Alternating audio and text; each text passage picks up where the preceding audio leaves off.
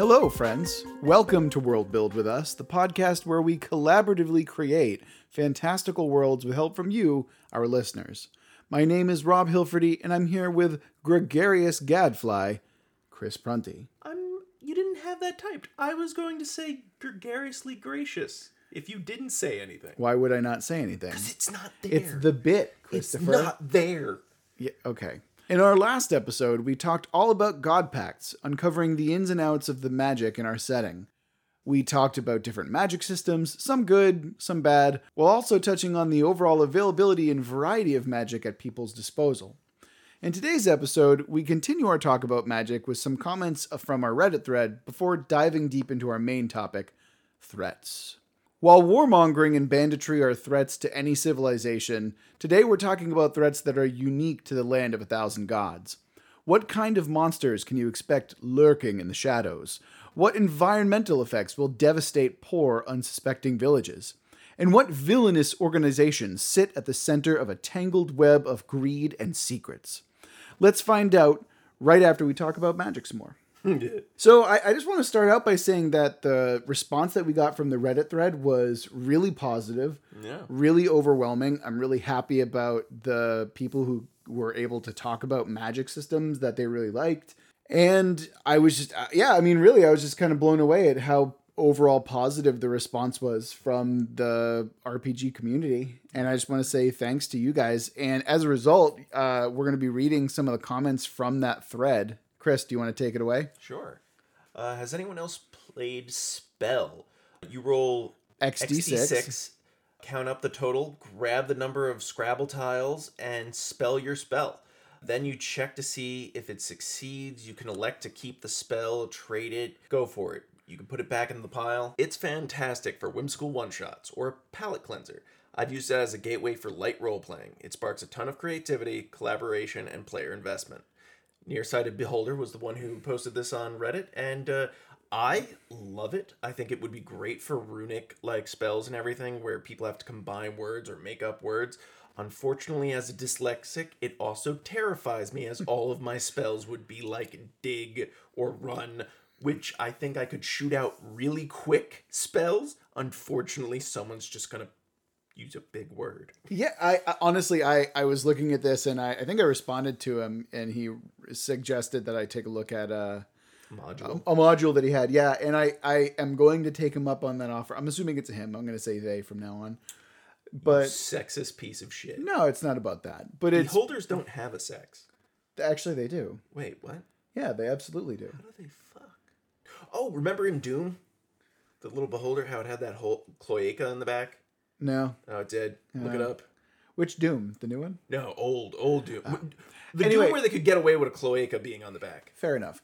So what I love about this system, or what I love the idea, and I'm totally going to run this as a one shot at some point. Actually, we have a game night coming up. I might run it then. Oh. Yeah, just to say like fuck it, and I'm gonna make up rules. Is like I'm actually that's not true. I'm what I'll probably end up doing. Read it and claim you made up it. No, no, no. I'll probably just use uh, Dungeon World or Apocalypse uh, engine stuff, the two d six, and then it's Okay. yeah, yeah, and then go from there. But I love the idea. I think that if you're looking for runic magic, I love doing something with that. Uh, like you said, I mean, I, I'm I'm still not entirely sold on how runic magic is going to fit into our setting. But, as a general rule, like if I was starting fresh, I'd be like, yeah, okay, let's do this. Absolutely. I think that's I think it's really fun. I think that overall it might slow the game down a little bit over uh, you know if you're if you're instead of I, I think there has to be some kind of time limit on what runes But imagine if use. like you start your day, you pick out X amount of words, and you can be like, all right, these are my my spells for the day until we rest again. Granted, we were trying to avoid uh, that style of magic of resting, and I have this many spells. But I think also in a pinch, it could make you go back and be like, wait a minute, wait a minute, I had a word for this, I had a word for this. Index, yes. Yeah, I, I think well, not only that, but I love the idea of just being able to be creative with the use of the letters and everything like that. But again, I'm not sure. I'm not entirely sure that this is going to be fitting in our setting. But I love the idea, and I I'm glad that we shouted this idea out. We had one other comment that we both really really liked, and This one also sparked me for ritual magic because it has that tinge of it works. It works a bunch of the time, but there's also when it doesn't work. There were a couple of comments like this one that I really wanted, that really made me rethink the whole idea of ritual magic in our setting because I think what really sparks my interest about stuff like this is the idea that we're dealing with a living magic that we're let's read the comment and then we can talk a little bit more about it. Go ahead. I enjoy the magic system in Warhammer Fantasy. I would really love to play a caster just because of the risk involved. There are no spell slots or limitation, and your PC skill is how much of a risk they're willing to take for the spell. Right off the bat, you can cast powerful spells if you've learned it, but you must take the time channeling the energy, which increases the chance of a roll being miscast, which can have humorous results or instant death. It truly feels like you're channeling a powerful force of nature, and it won't always bend to your will. This post was made by R Not Alone. Yeah, and uh, like like I was saying, I love the idea surrounding the fact that it's kind of a living thing. And with ritual magic specifically in our setting, I think that that could really work in terms of yeah, the this is the aspect of the ritual that doesn't always go 100%. Like if you have a caster who is competent enough or if you have a, a, a cadre of casters that are competent enough, then yeah, your ritual is going to go ahead and work no problem. But then you're also like literally wielding the forces and the ritual like you're acting as conduit and sometimes you know you're able to or maybe even akin to something like an art form where you're you know you you have a painter. Sometimes that painter is going to be really good and he's going to be able to paint a masterpiece with the divine energy he's wielding. Other times he's just going to stick figure with boobs and uh, that's what you end up with. I, I think that this kind of thing that I think we'd have to explore it a little bit more that you know why is this divine energy that he's that they're tapping into why is it so unwieldy and why is it so dangerous compared to something like the god pact magic that we're dealing with? I, I could see scale and also you're not going into a permanent agreement. So the god doesn't have you by the short hairs as it were. You are trying to impose something upon the god. Because if your god was willing to do this no questions asked he might come out and do it himself. Yeah, I Whereas could, here you're just like, come on, I need you.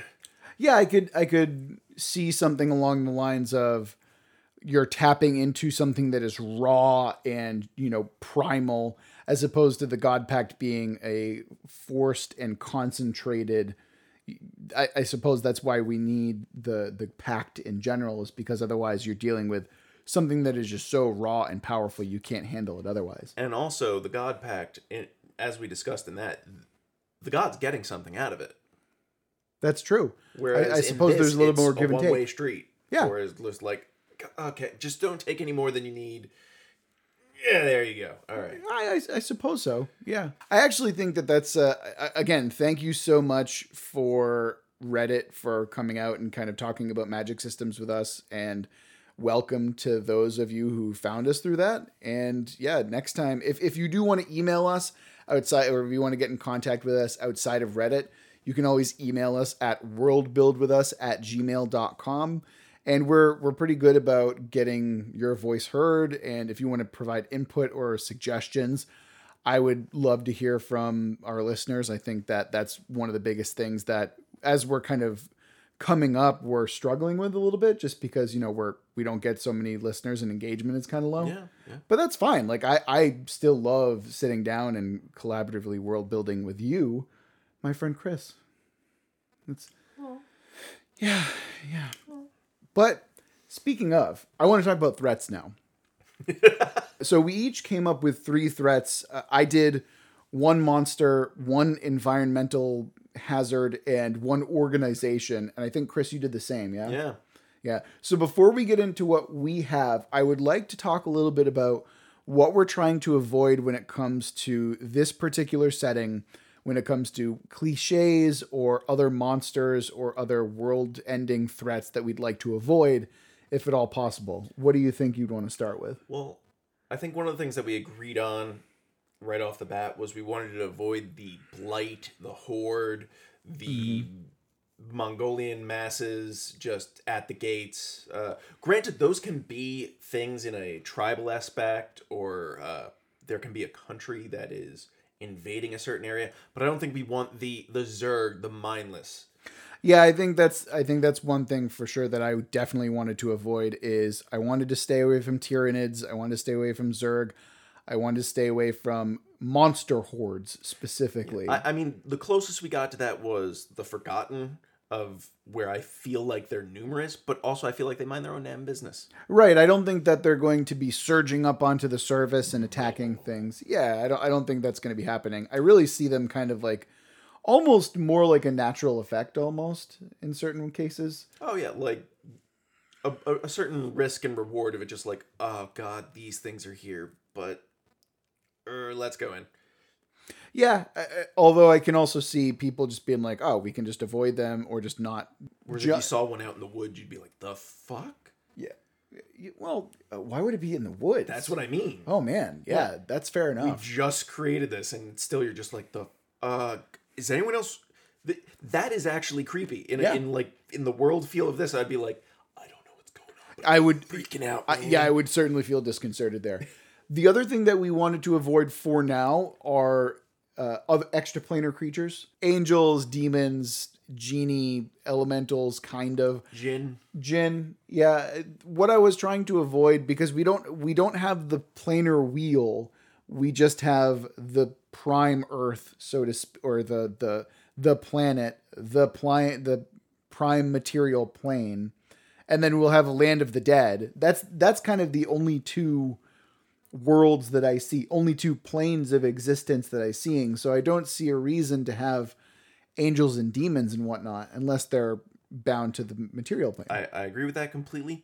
What about Ghost? See, I was actually thinking about this because if I'm looking to avoid Demons and angels and an afterlife that is known. I mean, granted, it's known that there is something because you have the uh, Ashborn. yes, if that's the case, man, that's actually a very good point because I I, I was thinking about it a little bit, and if anything, I wanted it to be closer to like the spirits, possibly like uh, Japanese folklore spirit. Kind I was actually thinking of like the Mexican folklore of the land of the dead, where you can like as a mortal you can traverse there back and forth a little bit. where it's not necessarily a separate plane, but a s- different state.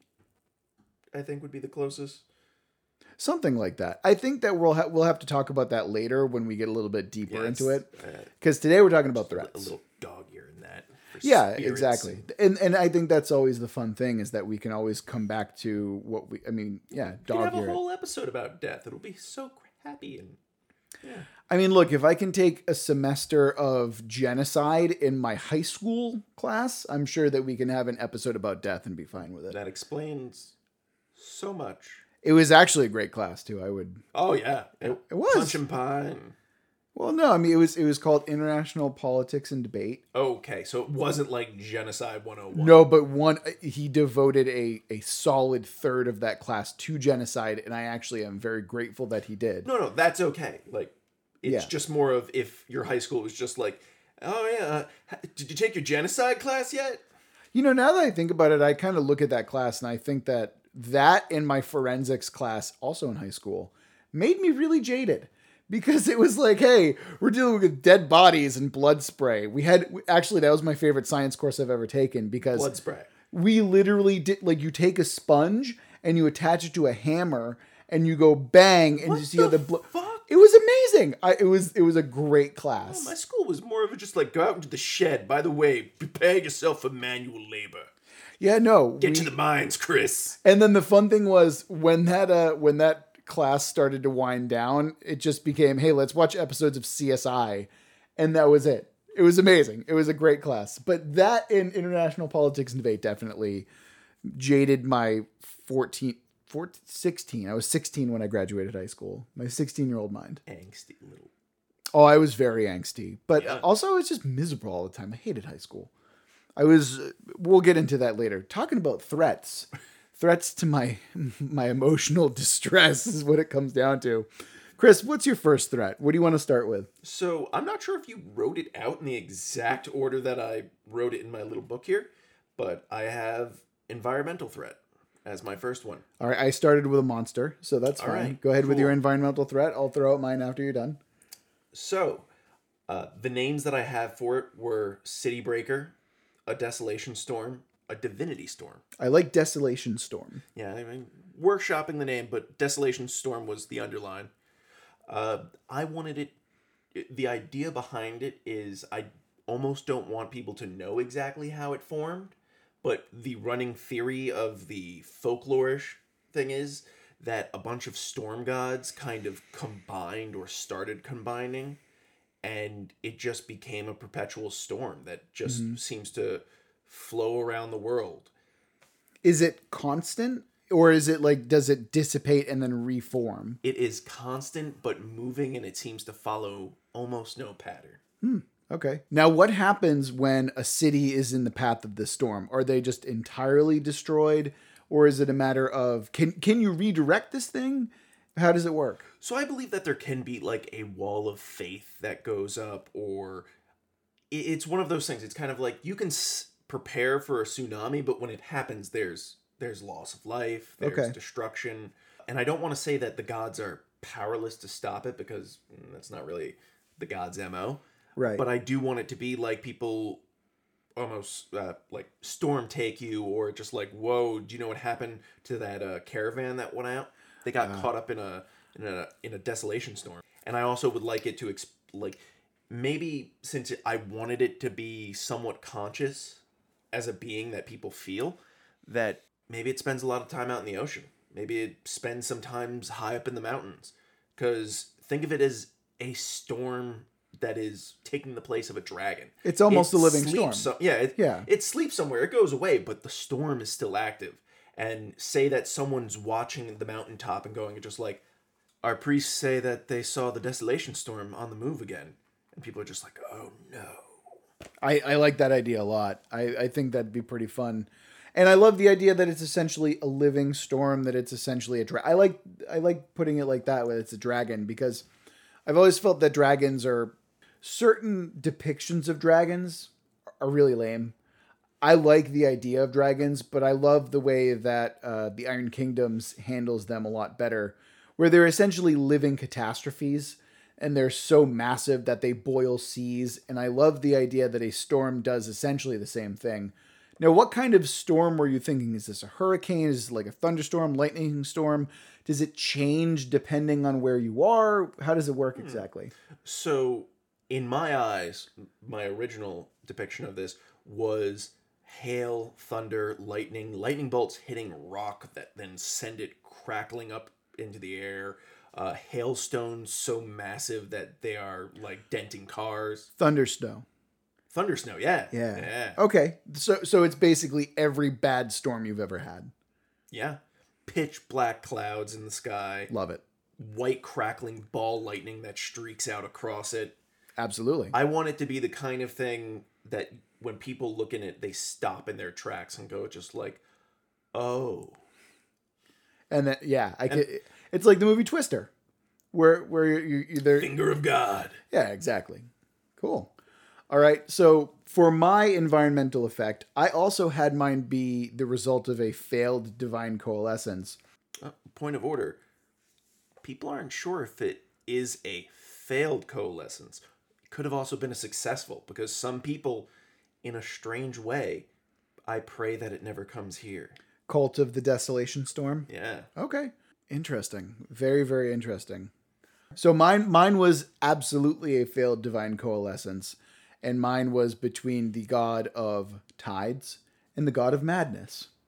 So what ended up happening is there is this there is now this thing called the blood mist, where it anyone who breathes in this mist while they're in it completely lose their mind and uh, go crazy with bloodlust.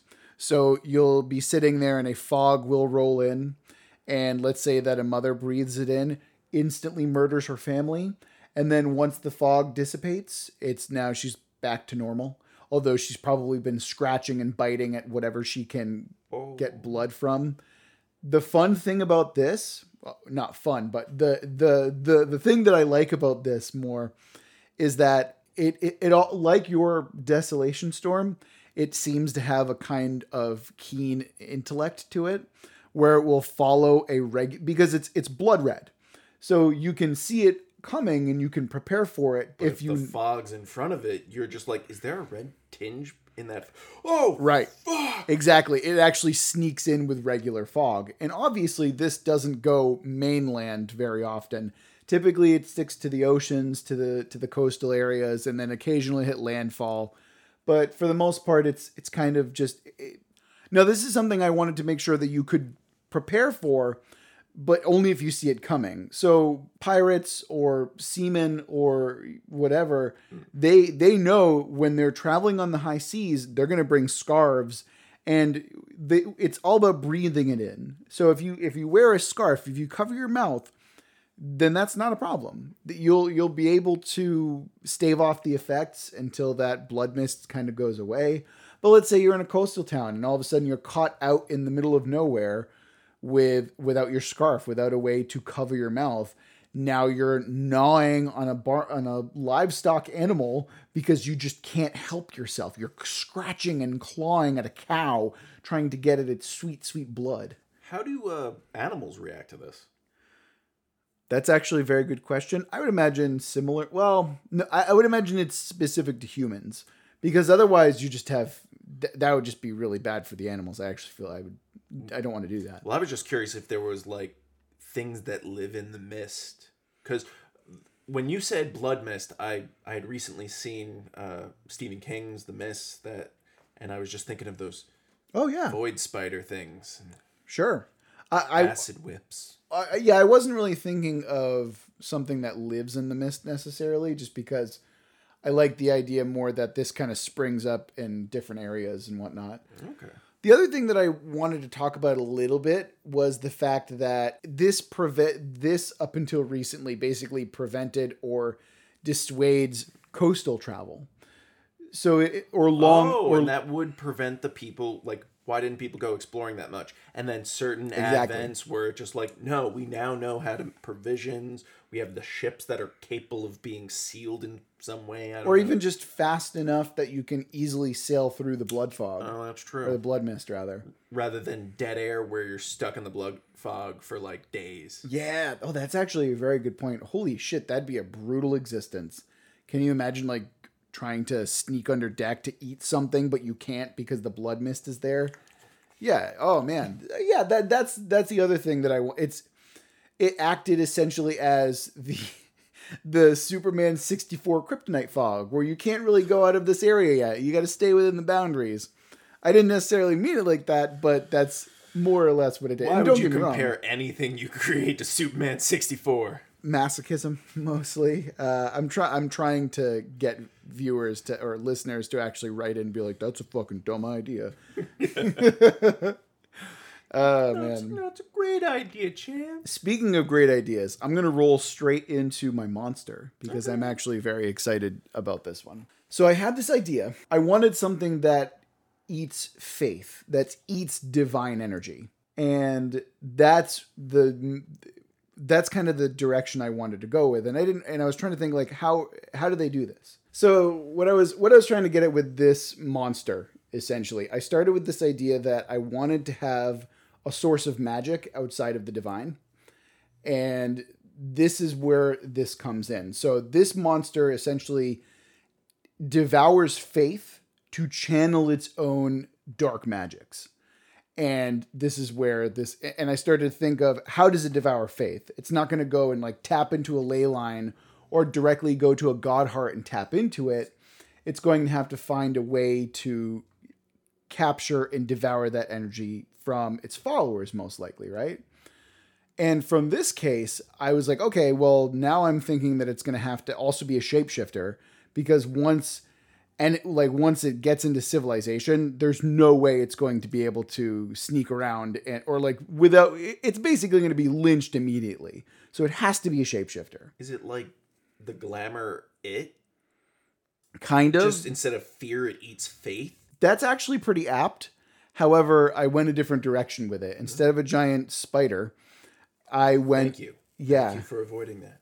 Yeah, that, that's a thing. I actually went with snake people. I came to the table with the Sithras, a race of shape shifting serpent folk who eat faith and wield dark magics. The idea behind them is that they were created by a god of serpents or god of snakes, and they were just born with this divine, this hunger for divine energy. And I think it was out of hubris that the god of serpents basically made them. But what ended up happening is after only a couple generations, the Sithris devour their god in an orgy of iconoclastic bloodshed. So you have this race of people who are now godless, but they also understand that, oh, wow, we can devour flesh and become magically enhanced as a result. Mm. Yeah, the fir- and the uh, there's a couple of things that I wanted to kind of dive into here because I love the idea that these things are basically vampires but not. That they're that as a result we're going to take vampires out of the equation in our setting because to have both of them in the same setting I think takes away from the uniqueness of both. So in this case, for the most part, devouring flesh is enough to get the divine energy from a follower. However, the Sithris believed themselves to be exquisite. They believed themselves to be civilized. And so, of course, they're not just going to be biting at one, ripping off an arm, and chewing the flesh. They're going to create these. Mm, let me just tell you about the like they're they're just going to be having the most hedonistic, delicate, not I made this deacon into a praline. It's quite exquisite. Like Exactly. some? Exactly. And they're going to have rituals, not the magical kind, but just rituals surrounding food and hedonistic orgies surrounding the devouring of these particular faithful. And I love that idea. I love the idea that these are civilized things that also just enjoy that they don't enjoy because the thing is they could get away with just eating regular food. But yeah, exactly. They're not cursed like vampires where it turns into ash. It's they are they could eat regular food, but they crave the divine energy from followers, so they seek it out. And there's this I, I like the idea that you're adding layer on top of layer on top of layer, like that you're creating all these gymna- mental gymnastics in their own head, but it makes sense. Do they? So it, it's good. It, they crave it. Is there something that is beyond the psychological addiction to it? Are they addicted to it? No, but I think that There would definitely more- be like a psychological. Just like, why would I not want to feel like this? Fuck off. Well, I think what happens is that their power when when they devour divinity, they also empower themselves in a sense that they I was thinking that they're shapeshifting. That's the first level of of of what they get essentially. So like the first phase of their evolution, they devour divinity, they now have the ability to shapeshift. And they only get more and more powers the the more they uh, essentially devour faith. The other thing that I wanted to think about, or at least I had in mind, was this idea that the human that they can also bestow their magic onto humans. And in this sense, you're also creating ghouls, essentially. Not in the traditional undead sense, but in the idea that I want some of this power. Give me this power. Okay, here's a little bit. Here's a taste. Exactly. And you're also creating a cannibalistic ritual because the Sithris, in order for them to be like, oh, yeah, you want some of this power? Eat this divinity that we've prepared for you. It doesn't physiologically affect them, but it's more of a mental and spiritual and emotional connection that you're creating. Like it's you're you're essentially saying to these humans, there's no going back. And they are still human in all physiological sense, but in every other sense of the word, they've become ghouls hmm. building on top of that, the idea that if you see ghoul, like I imagine that if you're encountering these things, you're going to be encountering the ghouls first, and then eventually be like, oh shit, ghouls. That means that Sithris are around, and so you now have to figure out: is this the shape shifting kind? What kind of magic? Who are they eating? Who's been missing? Et cetera, et cetera. How old? How powerful? Right. And not only that, they can easily infiltrate a lot of cities and operate essentially uh, undetected. Uh, so I was going to go into my monster, but the segue seems better for my organization. Really? Yeah. So the name of my organization I was going to call the Karen Dolmen. Sorry, the Karen. Yeah. As in, I need to speak to your manager, No, Karen? no, no. Okay. More, more like a tomb. Oh, Cairn. Did I say it wrong? You said Karen, like the the the meme. Oh. Yeah, I've Karen. been saying that wrong oh, my entire life. oh, it's Cairn. Karen. No, Cairn. Karen. No, there's no e. It's Cairn. Cairn. Care. Cairn. Karen. Karen. You're getting there. Cairn. Wh- I'm sure that I'm going with the- Dolmen. Yeah, let's let. That's a better idea. So okay, so the Cairn. Go ahead.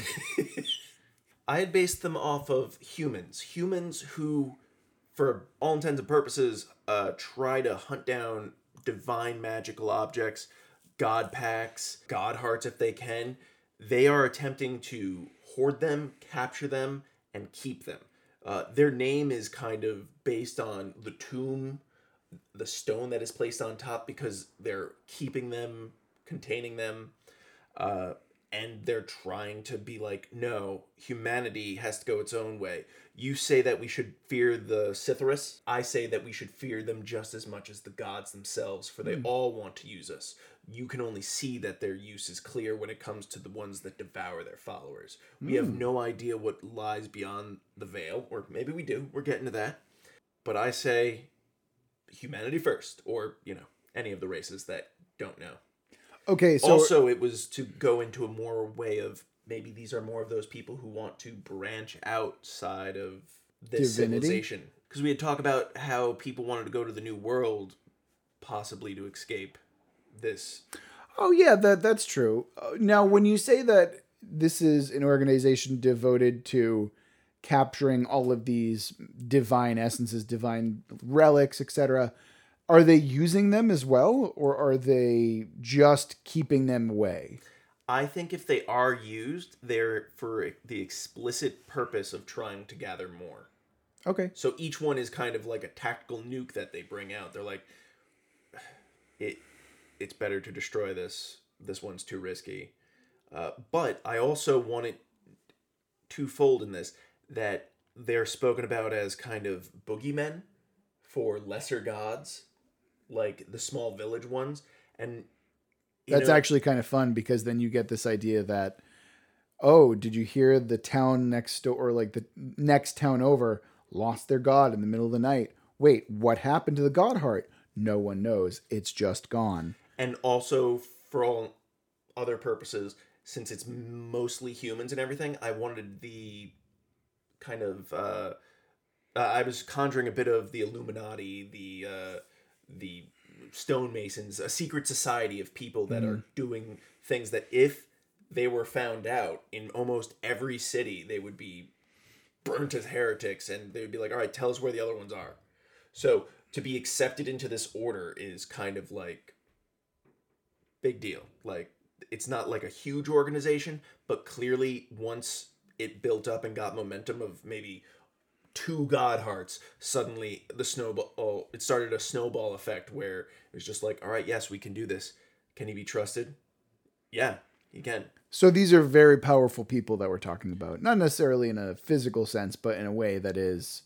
At the very least, uh, they're people who are trying to rival gods.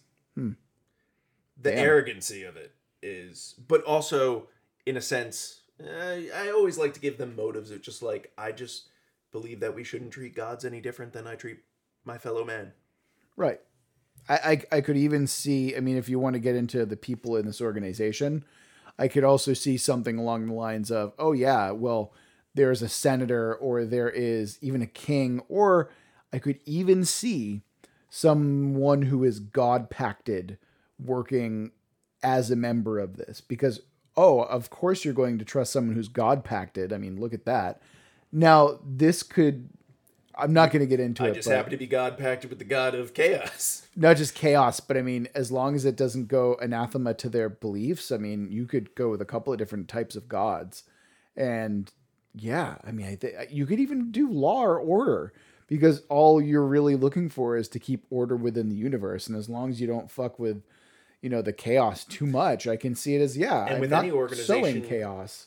with with any organization you can compartmentalize it enough where you could be like this god pack person may not even know that they're working for. Oh yeah, wheels within wheels. Yeah. Sure. That sounds really cool. Yeah.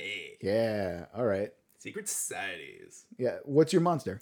So my monster, even though you've said what I came up for is its name a few times, uh, the anathema. Oh, really? Yeah. Okay. I I I didn't want to uh, tug on one of your ideas too much, but uh, the idea for this is kind of based on uh, if you've ever seen the Angelarium. I'm not sure if I can be quoted for the Angelarium. I, I don't. I don't It- know it was the Angelarium. the images that I sent you. That Oh, I was okay. having a hard time of how to describe that, but I wanted to conjure up uh, the Eternals, the uh, the what what is it in uh D and D the Inevitables. Sure. Yeah. Yeah. The inevitables are extraplanar from the law from the plane of law. Where let's say that you sign a contract, but you renege on the deal. The inevitable is there to be like, no, you signed that contract.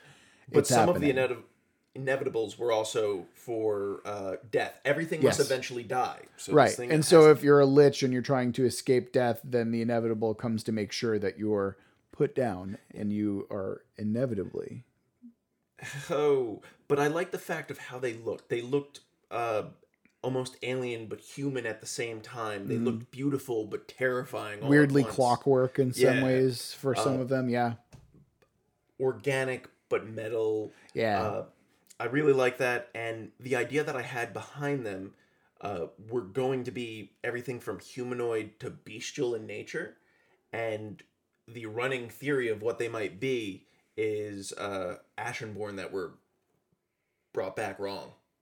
hmm Like they they didn't fully come back. They didn't come back with their mind. Or what happens if an animal were to come back? or even something along the lines of maybe this is the this is what the ashenborn all inevitably turn into because i imagine that these things are fairly powerful yeah Oh yes. yeah so it's a matter of and what are the, what are their powers and everything what do they what do they do exactly So the powers that I wanted to give them were somewhat dependent on what they looked like. So for some of them, I wanted it to be that say if you've ever read the S- SCP, uh, I have I have read some SCPs in my life. Yeah. uh, there is one of them where there's these unclean things, these giant torsos that are also dripping heads. That is one of the ideas that I had a picture of one in my mind I was just thinking the IKEA one, but yeah, that makes sense too. Okay. of where this uh, giant torso is running on two of its limbs and just beastly uh, going to grip and destroy things. So it's just incredibly powerful, incredibly strong. But then there could also be one that is just a many hand looking uh, humanoid sized one that seems to float slightly above the ground and but it is a term that is used for all of them because the one thing that seems Mm. to be about them is that the whole not quite organic, not quite metal kind of look Okay. of them. In, in a lot of ways, these are essentially demons of the setting. It sounds like maybe less. How intelligent are these things? Are we talking about? In my mind, I picture them having bestial intelligence. Okay, so we're talking about Titans from Attack on Titan at this point. In a lot of Correct, but there's also the what were they called? The abnormal titans. Mm-hmm. Yeah, Yeah, the ones like the giraffe one, right? Oh, you haven't gotten that far. Okay. there is not a giraffe one. Fuck you if there's a giraffe one. There's a whale one and a giraffe Shut up. No. I mean, No, there's like an armored one, a beast one. I can't wait for you to see that fucking giraffe. I'm gonna laugh I'm gonna so. Google this right after. I'm this. gonna laugh so hard. Not dead. All right, so so the anathema, they're sent. Are are we talking huge? Uh, How how big are these things exactly? I wanted it to scale from large to huge. Okay, that's eh, so. What where do they go? What's their goal? No one knows. They just kind of cause Yeah, I- chaos. I like to draw on the whole unknown bestial. Uh, people see them and go like, eh, "Let's you know go this way," or maybe they come across one and think it's a statue or something. I also like the idea that there's someone who might be seemingly manipulating them into, you know, kind of guiding them in a certain direction, or even the idea that you're using one as a guardian beast sounds pretty fun. Also, I do like the different stories. Like, I, I don't know if you picture this, but I wanted people uneasy from the Ashenborn. I think that's kind of built into how they work. Yeah, and how they look. So I wanted people to be like, "Oh, those are those are failed Ashenborn that, came back, or they're the fusing of several Ashenborn souls." But it could also be no, no, it's a failed coalescence because I love where people don't know what Sure. things are in a story. I, I agree with that. I think I that like the folklore of just like no, that's God. and everyone has their own kind of ideas or their own kind of Put their own explanation on Yeah. it. Yeah, for sure. That's really cool. All right. Now, finally, I've got my organization, and you're gonna have to uh, you're gonna have to bear with me for a little bit. It is a honey guild, or rather, And this is a threat. or rather, that's how it started. Listen, hive collapse No, no, is no, a no. serious problem. No, no, The bees are dying, everyone. It's true. Bees are dying. It's true. And in our setting, that's probably a good thing because here's what happens.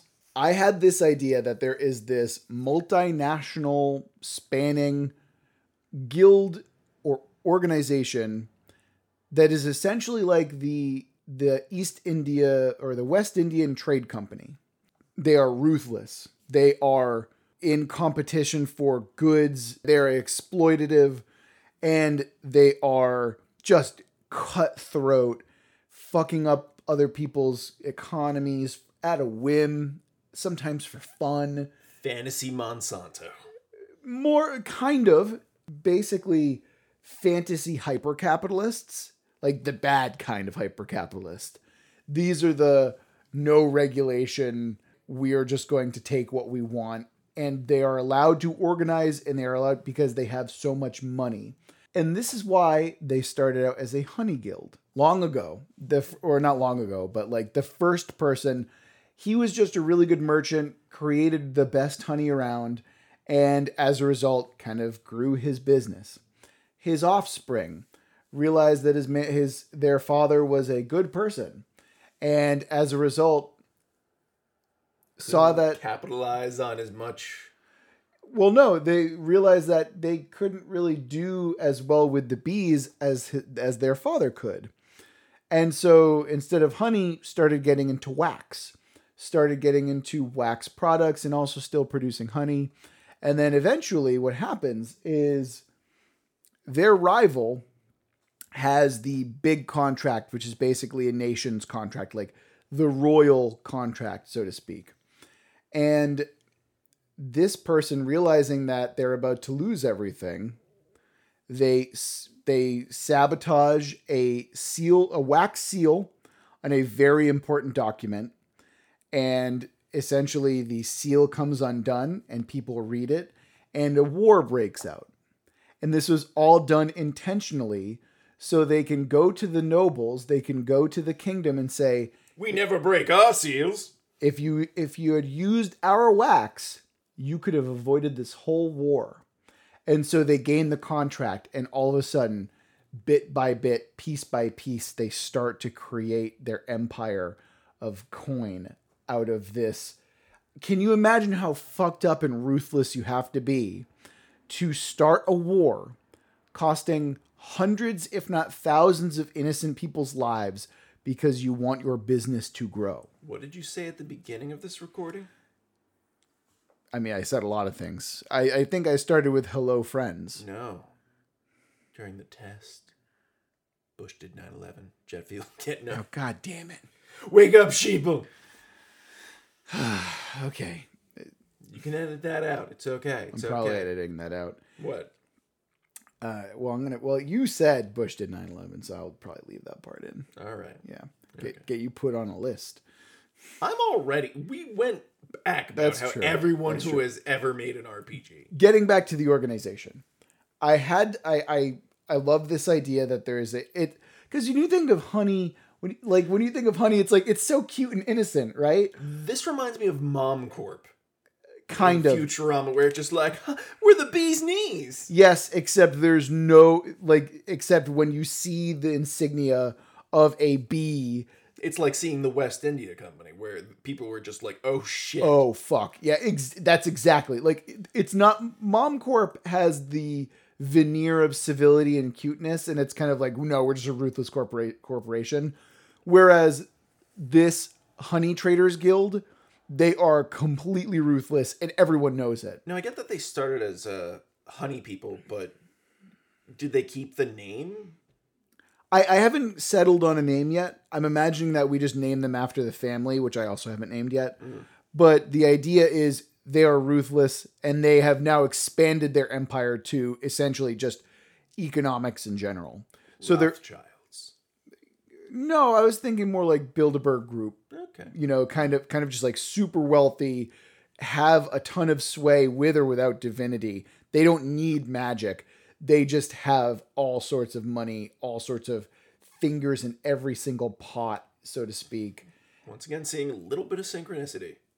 How do you figure? Well, I mean, Oh, with yeah, Yeah. yeah, yeah. I, I oh yeah, I'm sure that there's some overlap. yeah, I was like the Freemasons and Illuminati or uh, New World Order and look every every skull and bones has a freemason you know to to kind of counteract them and i think but in this case mine are operating out in the open. Everyone knows that they're bastards. Oh, yeah they they're not now don't get me wrong i'm sure that there's some shadowy intrigue happening but in my case no they're out in the open. If they come in they're like look we own this town now. They wear it It's as ours. a badge of honor. they literally wear badges with little honey with a little bee on them.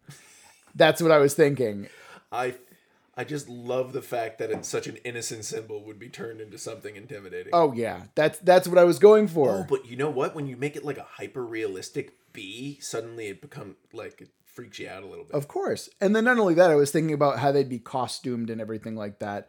I was thinking about like noble women who are wearing, you know, kind of like striped but a subtle layering of stripes. And then they could be wearing a veil to kind of indicate it's kind of like a beekeeper's Yeah. outfit. And then of course you have the weapons. I mean, you can have a rapier, you can have a spear, something to emulate the sting.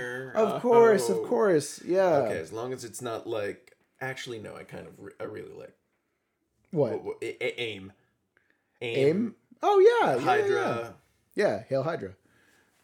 We're doing this now. You you can't see us, but we're doing we're doing the Hail Hydra symbol or uh, salute rather with both arms. with both arms. definitely. Both arms. It's very important. Yep. Yep. Uh, we that is very important that we maybe we should just not do that in the future, just so there's no our neighbors looking through the window right now, just like I did get my uh my nephew to sell say Hail Hydra. did did he did you make him like Whisper it, yes. Okay, that's the important Yes. thing. Yeah, you have to. He yeah. laughs every time he says it. He's just like, hey, hey, I have a secret. That's great. I remember when uh, when that came out, and they did. I I remember seeing a coworker of mine who is also a big comic book nerd, and I like dapped him up, and I came in for the. um, No, no, I, no, I didn't even. I'm like, hey, good to see you. Haven't seen you in so long, and I dapped him up, and I came in close, and like, and he just lost it. He just started cracking up. Man, that's fun. It's fun to do. It, it is very fun to do. And what's not fun, this organization that I've made, they're complete bastards.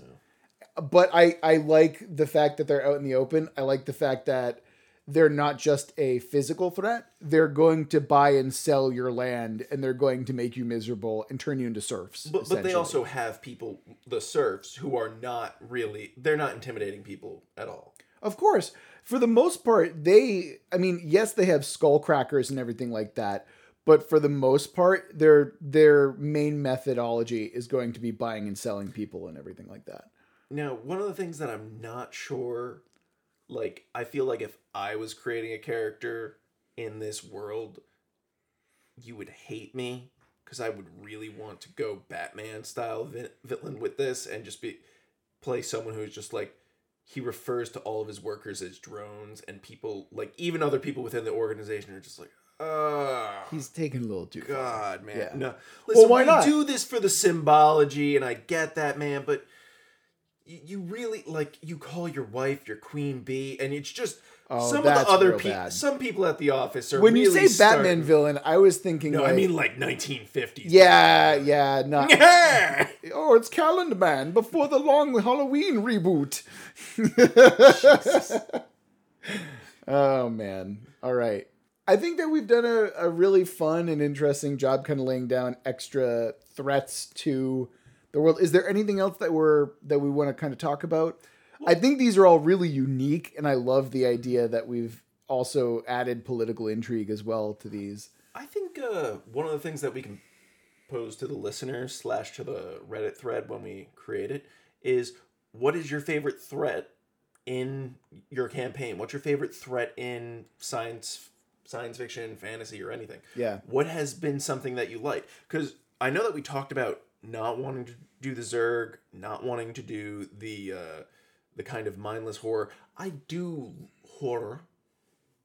I was gonna say orcs from Warhammer because they're essentially just the same thing, just a little bit Yeah, different. but you love the orcs from Warhammer. yeah, but I don't actually. That's only half true. I only like them because they're dumb. Yes. They're they're dumb great. and fun. Yes. They- okay, that's they do, they do a fair. good job of like putting a lampshade on it, of where Yes. it's just like it's just, my name's Grosmo. Yeah. Wrong. Like that's You stupid git. yeah right because they make them fucking have the Geordie accents and I- shit. Like it's just great. yeah, I I agree. Like that, but that's but that's the thing. That's the fun thing about them. But other than that, like they're You kinda-? Actually, no, that's not true. The the collective psychic belief thing in 40k is also pretty It's interesting really as well. it, why does how does it work? It just does because they believe it Right, works. right, right. I, I think that's I think that's that separates them a little bit from a regular. I I think that's the Just problem that the- I have. The horde, Yeah. you know, like I, I'm trying to stay away from that because I love reading history where it's like actually the Mongols did a lot of really important things for the modern world. There's a great book on uh, Genghis Khan that I am blanking on, but I will leave a description to in the show notes because it is it's very long, but I listened to it on Audible and it is amazing. It's one of those things where it's like I had no idea uh, about this. And I I like the mindless robot hordes, or not mindless in a sense, but kind of like a. Have you ever heard of the optimized paperclip maker or uh, stapler maker? I, for, I forget. I definitely haven't. So it's uh, one of the things that people fear of like gray goo or whatever, where uh, some program, some program that we make. No, no, your your your, your hand was. I was worried that you're gonna Oh. hit the microphone. Uh, some programmer just told a automated machine that it needs to make as many of these as fast as possible, as many as possible, as efficiently as possible. And due to some sort of weird line of code, it's just like, all right, well, in order to make it as many as possible, uh, humanity's gonna get in the way of me making these paper clips, so I gotta take care of this. And it just starts dedicating like tracts of land, and just like, well, I finished up everything on this planet. What can I do? Well, I'll mine the moon to make more paper clips. And it's just, I like it as a horror aspect of it. Just like, what are these unstoppable robots? It was just like, we must make more paper clips. Yeah, so it's it's essentially a single purposed robot Yes. Uh, Okay. I've seen the Reavers. I think, have you played uh, Dust? Or Endless Space? no. uh, in it there was just kind of a progenitor race that made uh, a locust like soldier and after their collapse the locust like soldier existed that were robots and it just goes around destroying things because that's all it knows Yeah, I that's that sounds very common for a lot of things that I've heard before.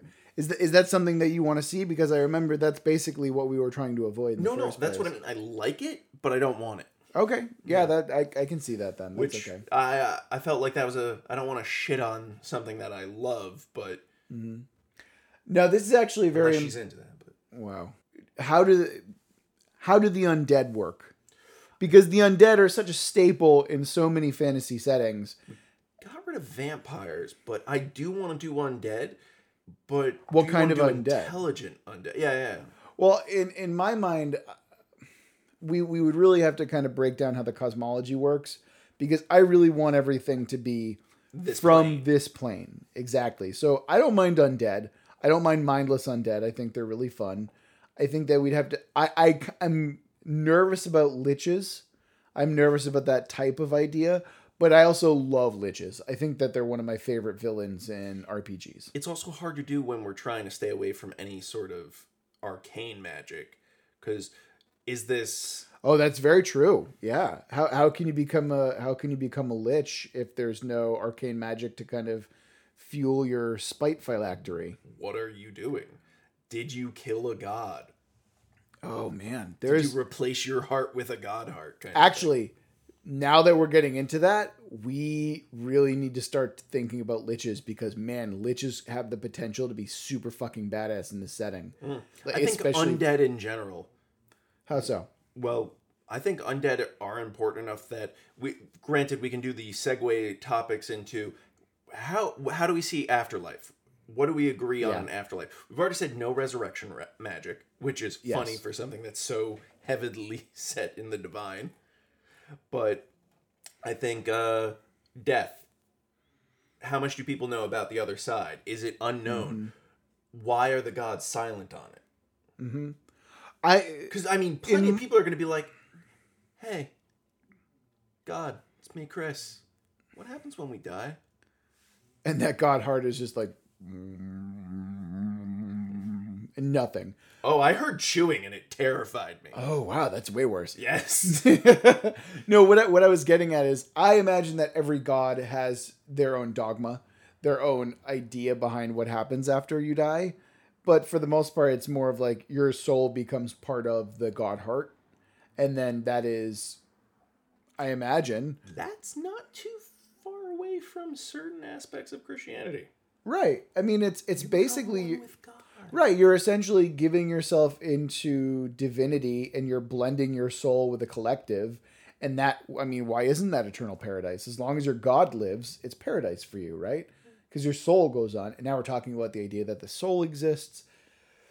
But Man, this is why a- I think an episode of uh, life, death, and uh, cosmology. Is that what we want to do next time? Yeah, I'm fine with that. All right. I feel like it's a weird segue from threats, but wh- what what do you do when you're threatened? You pray and you mm-hmm. talk about life, death, and cosmology. Praying to God. Yeah, of course.